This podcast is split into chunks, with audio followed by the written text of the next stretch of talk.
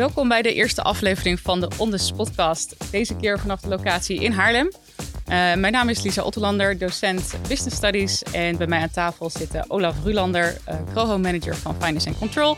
En Job, wat is je achternaam ook weer, Job? Van Dam. Job van Dam van de opleiding Finance and Control uit Alkmaar. Uh, ze zullen zich straks ook nog wat uitgebreider voorstellen.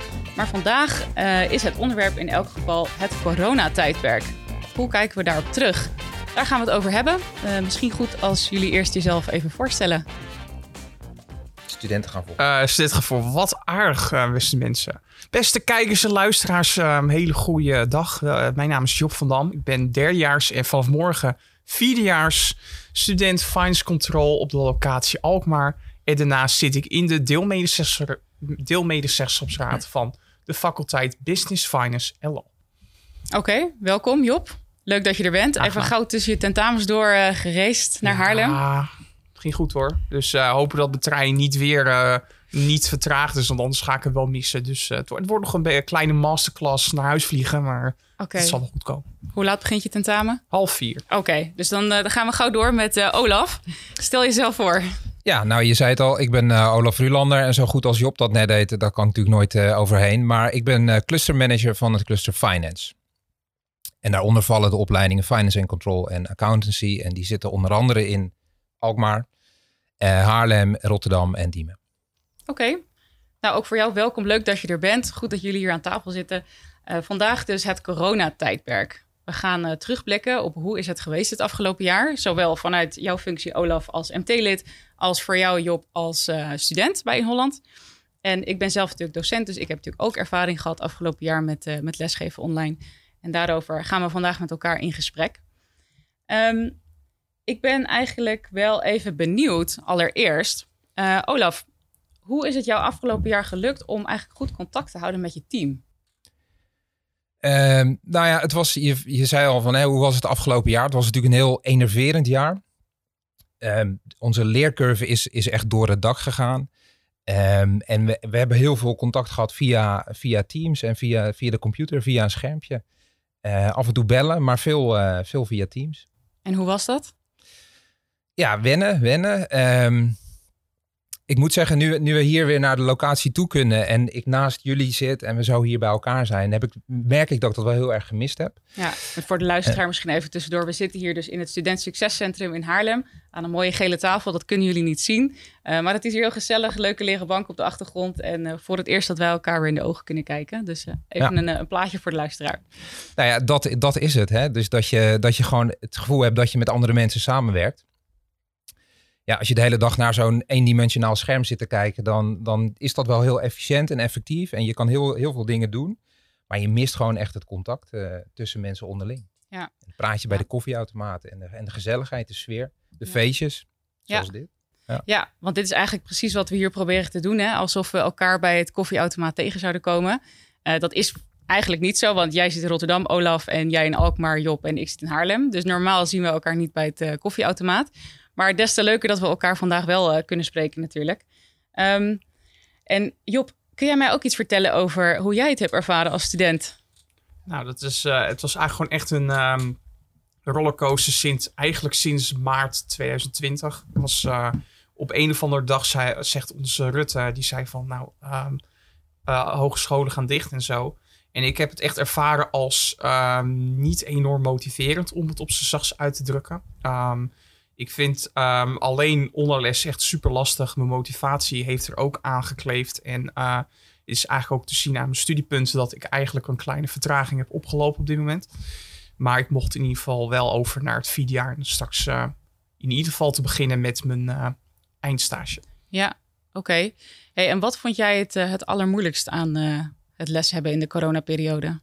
Um, online les eigenlijk. Um, alleen via Teams. Het is echt. Um, het het is natuurlijk niet de schuld van docent dat ze uh, achter de computer eigenlijk niet, niet, echt motiverend kunnen maken. Want uiteindelijk hebben alle studenten hun camera uitstaan. En de meeste van die docent ook.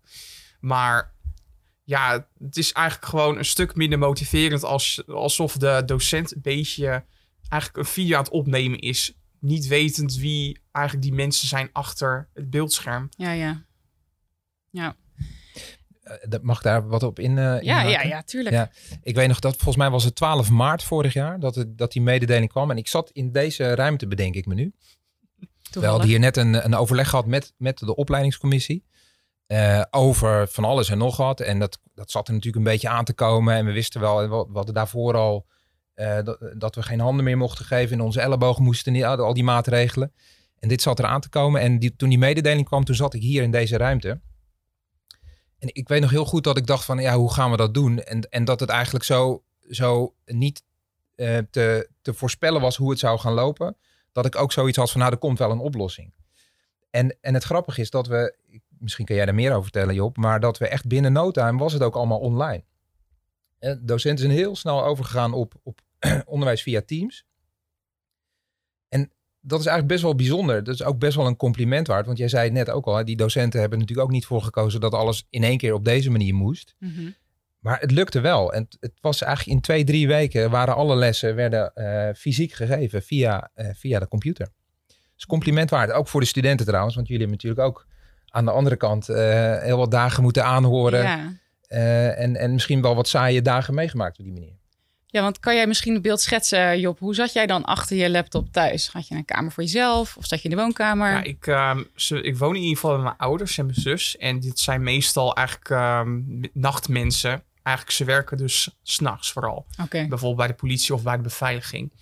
Um, dat is natuurlijk wel even uh, dat, dat je in de middag komen opeens worden mensen wakker en dan houden ze niet echt rekening dat je dus les hebt. Dus dan zitten ze allemaal kamervragen te stellen aan je, terwijl eigenlijk um, je gewoon een lesje accountancy aan het volgen bent, als, als ik weet niet wat. Maar in ieder geval, mijn, uh, ik heb dus eigenlijk een, bijna een thuiswerkkamer gemaakt, hybride met slaapplek en al. Dus het is, in feite is het uh, eh, 2,5 meter van mijn bed af zit mijn bureaustoel met een, groot, met een groot bureau. En daar heb ik dus eigenlijk mijn, uh, dit schooljaar eigenlijk proberen te overleven. Ja, en, en ging dat? Want wat, wat deed je dan als je uit bed kwam s ochtends? Ging je dan meteen achter je laptop zitten? Of eerst even sporten of een wandelingetje maken? Um, in ieder geval bij de eerste golf deed ik heel veel aan Nederlandse beweging. Jullie kent vast wel dat je met Olga Commandeur lekker... Ja. Uh, bejaardenoefeningen Maar het is serieus, het werkt. Ook voor studenten. Het is eigenlijk een beetje rek- en strekoefening. En daarnaast zorgen, nou ja, allemaal processen in je lichaam. Ik ben geen biologist, maar ja, maakt niet uit. Uh, die zorgt ervoor dat je eigenlijk wakker wordt, zeg maar. En dan kun je je beter concentreren, zeg maar, op uh, vakken. Maar alsnog, het blijft moeilijk om alleen in een kamer te zitten en achter een computer. Ja, ja, want, want Olaf, hoe ging dat bij jou met, met je team? Als jullie ochtends achter de laptop uh, plaatsnamen, hadden jullie ook een ochtend, of had jij een ochtendritueel? En weet je wat je, wat je teamgenoten of je, je collega's, wat deden zij? Ja, ik weet wel dat ik na de zomervakantie op de weegschaal ging staan en dat er ineens vijf kilo bij was. Dus het, het heeft wel wat met, me, met mijn bewegingsritme. Dat is er ook gelukkig allemaal weer af. Ja, want je bent een marathonloper, toch? Ja, ja, ja. ja. Nou ja, dat, dat doe ik ook niet elk jaar, maar af en toe uh, doe ik dat. En uh, toen schrok ik wel. En um, ja, je beweegt natuurlijk niet zo'n dag. Hè. Je, je rolt je bed uit, je gaat achter je computer zitten. En die dag, hè, je, af en toe loop je naar de koelkast en dat is het ongeveer wel. En aan het einde van de dag ga je eten maken. Uh, maar dat, dat, dat hakte er bij mij in het begin wel in. En ik bleef ook wel sport hoor. Ik bleef al mijn rondjes hardlopen. Maar ja, zo'n hele dag achter zo'n scherm, dat, dat haalt heel veel beweging, heel veel fysieke uh, beweging uh, uit je dag. Ja. Um, met mijn team, wat wij, wat wij zijn gaan doen. Wij waren gewend om één keer in de week een, een langer overleg met elkaar te hebben. En dan ook natuurlijk veel fysiek. Want dan ging ik of naar Haarlem, of naar, naar Diemen, of naar Alkmaar. En we zijn eigenlijk meteen overgegaan op korte team-ups per dag. Dus een soort dagstart van, van 9 tot half 10. Uh, en geen lange vergaderingen meer. Dat is heel goed bevallen. We konden meteen alles wat, wat voorbij kwam oplossen, met elkaar bespreken. Uh, elkaar advies vragen, elkaar helpen. Dus dat hebben we echt gewoon tot en met de zomer hebben we dat elke dag gedaan, vijf dagen per week. En geen lange vergaderingen meer. En um, ja, wat ik zelf ook wel, en dat ik denk dat dat voor studenten en docenten ook wel killing is, maar dat, dat hè, omdat je zo effectief kan vergaderen, rijg je ook het ene overleg eh, aan het andere. Je komt uit het een en ja, dan zit je alweer op je klok te kijken. En de volgende ja, begint. Waar we het net over hadden eigenlijk aan het begin. Hè? Van heel efficiënt, maar eigenlijk niet zo gezellig. Natuurlijk. Nee, dus het, je gaat maar door. En um, ja, dat, dat zijn we ook wel minder gaan doen. Dus dat je ook bewust bepaalde rustmomenten even op een dag inplant. En ik ben op een gegeven moment ook, ik heb ook gezegd van ja, ik ga één dag in de week mijn agenda gewoon vrij houden. Want je, je hebt ook gewoon tijd nodig om dingen, dingen uit te werken. Ja. Ja, dat is bij studenten natuurlijk niet anders. Hè. We kunnen natuurlijk hele mooie, effectieve roosters maken door alles online te, te plannen. Maar als het eh, elkaar heel snel opvolgt, of je hebt een hele lange dag met alleen maar online les. Nou, ik heb het aan mijn eigen kinderen gezien. En mijn jongste eh, zit dan op de basisschool. Maar de middelste die, en de oudste, die zitten allebei op de middelbare school. En ehm, ja, die, dat heeft geen enkele zin om, om een student of een leerling twee uur lang voor een scherm te laten zitten en alleen maar naar een leraar te laten luisteren. Dat, dat haken gewoon af. Ja, demotiverend. Hè? Ja. Dat, is, dat is ook een term die ik vaker ook als docent hoor, heb gehoord van, eh, van mijn studenten. Ik ben ook PCM-docent in jaar 1. en ik hoorde dan toch wel vaak dingen als... ja, mijn motivatie is gewoon echt weg. Ja. Eh, kunnen we misschien even praten? Want ik weet eigenlijk gewoon niet meer zo goed hoe ik, eh, hoe ik het moet doen. Ehm, ja, eh, best wel veel eh, moeilijke momenten ook, denk ik, voor studenten gehad. Maar ja, het heeft misschien toch ook nog wat opgeleverd. Want eh, soms wordt er gesproken over een verloren jaar, hè, een soort coronajaar. Ehm, maar ik ben eigenlijk wel benieuwd, Job, heeft het jou ook nog iets opgeleverd, zo'n coronajaar? Heb je nog iets geleerd over jezelf of over het onderwijs wat je, wat je meeneemt? Ik denk dat we nu een nieuwe manier hebben ontdekt van, eh, van leren. Dat is achter de computer. Want eh, pre-coronatijd, za- toen zaten we allemaal, gingen we allemaal naar school. Eigenlijk vier keer per week, zeg maar bijvoorbeeld. En er zijn dus mensen, die wonen bij bijvoorbeeld op Texel en die moeten naar Alkmaar. Eh, dat is denk ik een reis van anderhalf, twee uur tijd. En als je vier keer daarheen moet voor school, soms voor maar één of twee uur, dan is dat natuurlijk... dan komen mensen uiteindelijk om die reden bijvoorbeeld die opdagen. Dus ehm, wij zien de, wat we zien, zeg maar, is dus gewoon, ja, er zijn nu twee manieren. En dat is natuurlijk fysiek. En dat is vooral om een babbeltje te maken met studenten en vooral met docenten om te sparren over de stof.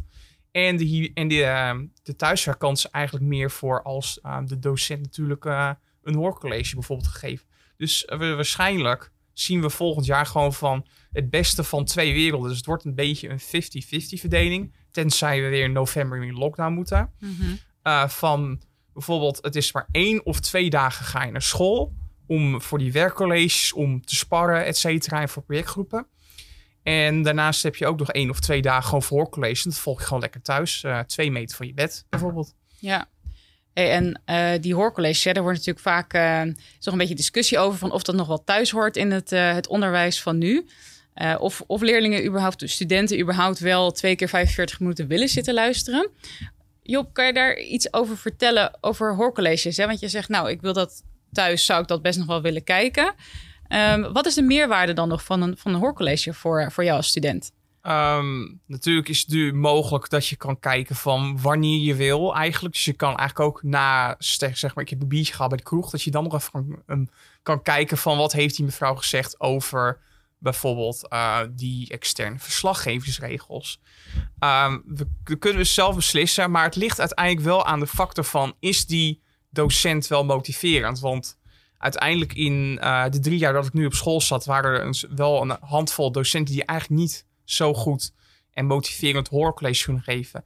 Dus misschien van mijn kant, en waarschijnlijk zijn er best wel veel studenten die het mee eens zijn, is dat ehm, docenten misschien wel overtuigender moeten lesgeven, vooral en kort en concreet. Want uiteindelijk heeft, eh, zitten wij nog steeds meestal nog in de puberteitsfase, tot 21, 22. Mhm. En dan, eh, dat betekent dus dat je een korte spanningsboog hebt. Dus in feite je kan je maar 40 minuten luisteren Dat is toch naar, lang al, hoor, naar 40 nieuwe minuten. info. Nou ja, misschien zelfs 30 bijvoorbeeld. Dus dat je dan echt als docent zo concreet door de bocht gaat. En als er gewoon vragen zijn, dus zijn er belangrijke dingen alsnog niet uitgelegd, dat de student gewoon naar voren komt en zegt van, eh, mevrouw, ik wil graag nog weten over dat onderwerp, zeg maar. Hey, maar Job, ben ik wel benieuwd. Hè? Kun je dan twee concrete dingen noemen waarvan je zegt, nou dat ging echt niet goed, maar ook dingen die wel heel goed zijn gegaan? Of goede voorbeelden uit de praktijk, waar docenten iets aan kunnen hebben? Nou, wat ging niet goed is bijvoorbeeld dat ehm, docenten heel langdradig ehm, dingen uitleggen. Dus dat ze ook echt ehm 15 minuten dingen uitleggen over een onderwerp, terwijl het eigenlijk volstaat in 2 à 3 minuten. En daarnaast eh, geven docenten soms niet echt veel voorbeelden. Want voorbeelden werken eigenlijk het best. In plaats van dat je de hele tijd de theorie en over de wetgeving gaat praten, bijvoorbeeld. Dus in feite is het wel. eh, kan bijvoorbeeld uh, docenten worden een training kunnen krijgen over overtuigend lesgeven. er zijn natuurlijk vele verschillende manieren van. Het moet natuurlijk passen bij uh, wat, wat de docent het eigenlijk het prettigst vindt. Maar wel dat de student gemotiveerder kan luisteren naar een hoorcollege. Ja, ja. Hey, en heb je ook een... Uh, sorry. Heb je een voorbeeld van een docent misschien die dat, uh, die dat echt goed kan? Wat, wat doet die, hij of zij dan, dan anders dan docenten die daar misschien niet zo goed in nou, zijn? Ik ga geen namen noemen vanwege de AVG natuurlijk. Maar uh, ik heb dus een docent die zit bij statistiek. Oftewel kwantitatieve methode. Die heeft dus um, allemaal filmpjes opgenomen over, um, over best wel lastige statistieke, statistieke berekeningen, zeg maar. En die, dus die heeft eigenlijk gewoon gewoon stapsgewijs meteen voorbeeld gepakt, zeg maar. En daar stap voor stap naar concreet um, op, en op een overtuigende manier heeft hij, uh, heeft hij dat uitgelegd. En daar heb ik heel veel uh, lof voor eigenlijk. Nee, ik ben blij dat je dat zegt, want dat is natuurlijk ook waar we, waar we naartoe willen. Hè? Dat je, uh, we noemen dat hybride onderwijs. En de, de, de denkfouten die heel vaak gemaakt worden, is dat we wat we afgelopen jaar gedaan hebben, dat dat hybride onderwijs is. Dat online onderwijs is een onderdeel van hybride onderwijs. Maar we zijn noodgedwongen maart, april vorig jaar in een soort van, noem dat uh, emergency online education. noodgedwongen alles online. Um, en ja, ik begrijp heel goed als je als docent gewend bent om je lessen in een klas te draaien en dat op een bepaalde manier te doen, dat je dan hetzelfde wil doen uh, als je online les geeft.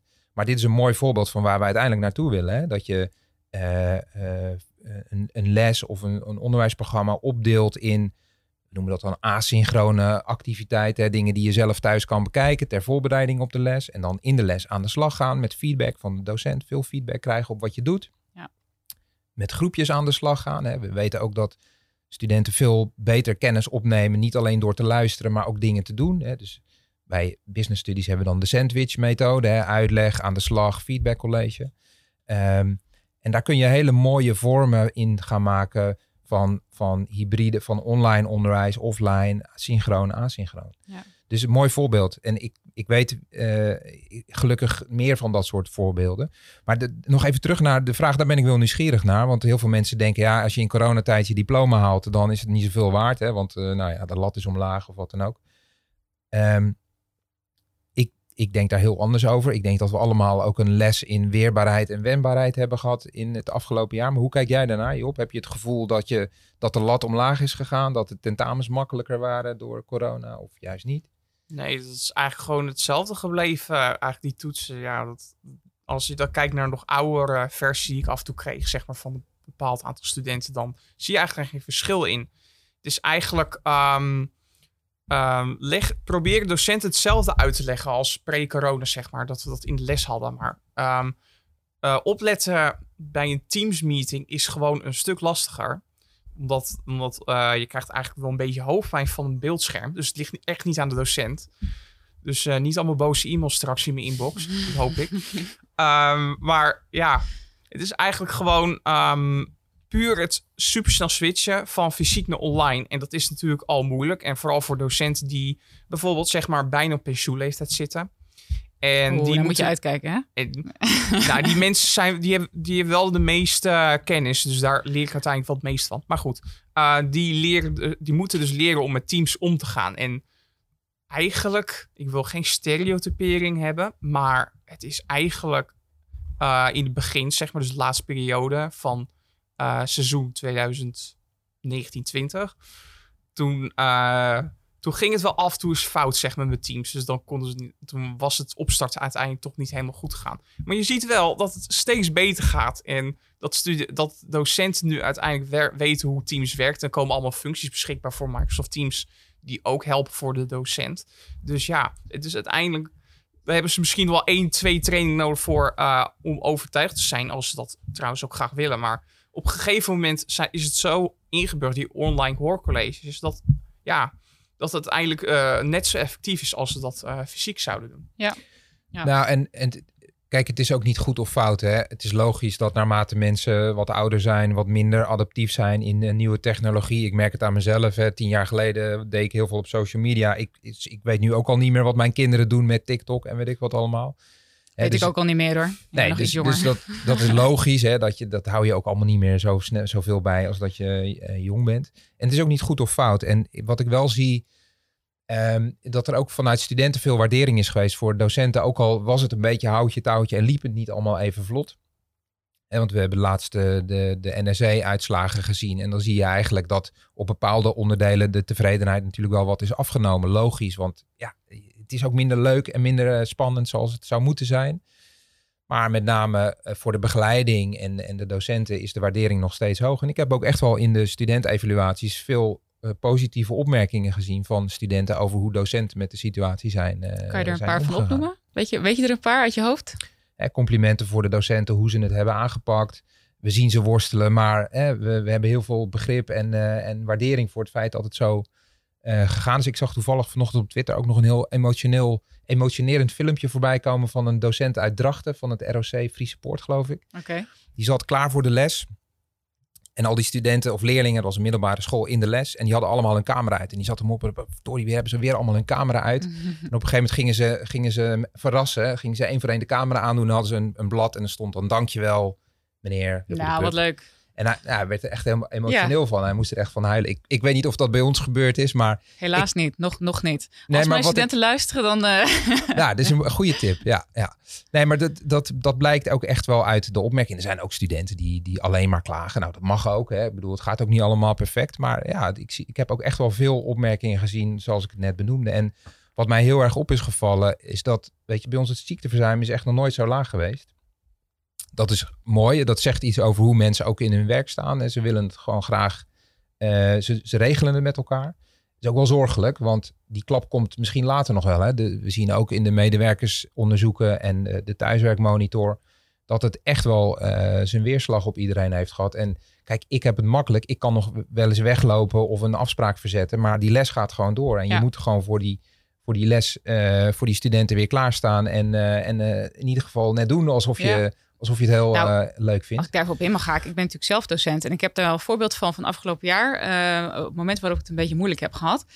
Eh, in januari is mijn oma overleden dit jaar, vrij onverwachts. En een paar dagen later moest ik gewoon weer aan het werk. Maar dat, dat is toch al iets hè, wat er dan gebeurt. En mijn studenten die wisten dat nog niet. En ik vond het ook moeilijk om daar dan iets over te zeggen. Want ik kon ze niet echt aankijken. Dus je voelt je best wel een beetje kwetsbaar.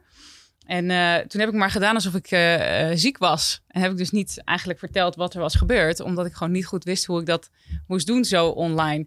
En dan zit je toch als docent elke keer van... ja, ik moet wel even hè, mijn glimlach opzetten... en ik moet een leuk verhaal gaan vertellen. En die moet die studenten proberen te motiveren. Maar dat is niet altijd makkelijk. Want ook bij docenten gebeurt er natuurlijk een hoop aan de achterkant. En dat soort dingen, dat maakt best wel een hoop impact. En dat is gewoon... Het is niet makkelijk. Nee. Ik vroeg me daarom ook af, Olaf... of jij van eh, docenten die jij spreekt... wat voor dingen heb je van hen gehoord? Van wat waren hun moeilijke momenten... of waar kwamen ze mee eh, naar jou? Nou, we hebben het nog niet eens over jou gehad, want jij bent als docent dit jaar gestart. Hè? Beginnend, doc- beginnend docent Klopt. en dan ook nog eens eh, starten in, in deze tijd. Nou, echt veel respect en diepe buiging voor iedereen zoals jij die dat voor elkaar heeft gekregen. Dankjewel. Ehm, ja, nee, maar dat meen ik. Dat is echt wel een eh, prestatie waard. Sowieso lesgeven is niet iets wat, je, wat, wat iedereen even goed... eh, mensen denken er makkelijk over, maar het is echt een, eh, een vak. Zeker. Ehm, ik ben even je vraag kwijt, maar... ehm, Waar kwamen docenten mee? Ja. Zeg maar, wat vonden zij moeilijk? Waar kwamen ze mee? Nou, wat jij net noemde, hè, van jou, jouw oma overlijdt en je zit eigenlijk in een, in een privé situatie waarin je de, iets wil delen met je student of ze iets mee wil geven van wat er met, met je gebeurd is. En eh, oude Luc Stevens, oude onderwijspedagoog, die zei ooit zonder relatie geen prestatie. En zo is het ook. Weet je. Je, kan, je kan alleen maar goed onderwijs geven als je ook een band hebt met je studenten. En voor de ene docent is dat een hele joviale, eh, vriendschappelijke band. En voor de andere is het weer wat strenger en rechtvaardiger. Maar je moet ook eh, over andere dingen dan alleen maar het, de inhoud van je vak kunnen praten. Ja. En, en dat hebben we heel erg gemist natuurlijk het afgelopen jaar. Het, het, het is allemaal via zo'n scherm is het toch meer eenrichtingsverkeer. Eh, je, je, je mist eh, non-verbale communicatie.